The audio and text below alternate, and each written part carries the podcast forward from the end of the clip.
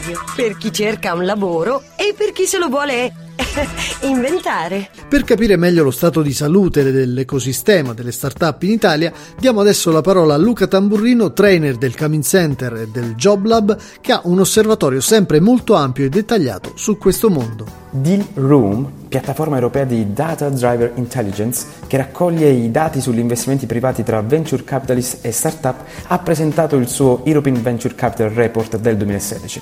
Ora, l'obiettivo del report è davvero molto semplice, cioè loro analizzano la quantità degli investimenti privati e quanti soldi sono stati raccolti dalle aziende europee negli ultimi anni, quindi negli ultimi 12 mesi.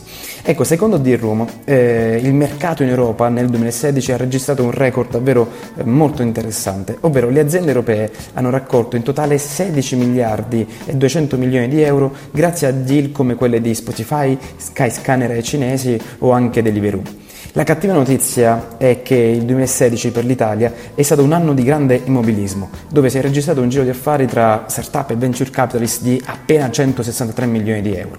Le start-up italiane però stanno diventando sempre più attrattive per gli investitori americani, circa il 18% come affermato dal report stesso di Deal A parte questo 18%, eh, dobbiamo affermare però che l'attrattiva delle nostre PMI italiane negli ultimi 12 mesi verso gli investitori internazionali è stata però la più bassa d'Europa. Chi ha fatto meglio di noi eh, sono stati paesi come ad esempio Germania, UK, Svezia, Francia e Spagna, però è stato registrato un piccolo calo rispetto al 2015 per paesi come Germania e UK, sale di tanto la Svezia eh, come aveva confermato negli ultimi 24 mesi, ma la medaglia d'oro viene vinta dalla Francia. Ecco, la Francia è il paese che ha registrato il maggior numero di deal in assoluto, 590 per l'esattezza, ed è lo stesso paese che ha visto la più consistente crescita in termini di capitale investito, passano da un miliardo e mezzo di euro del 2015 a 2 miliardi e 7 di euro del 2016. Ecco, Parigi, a parte diventare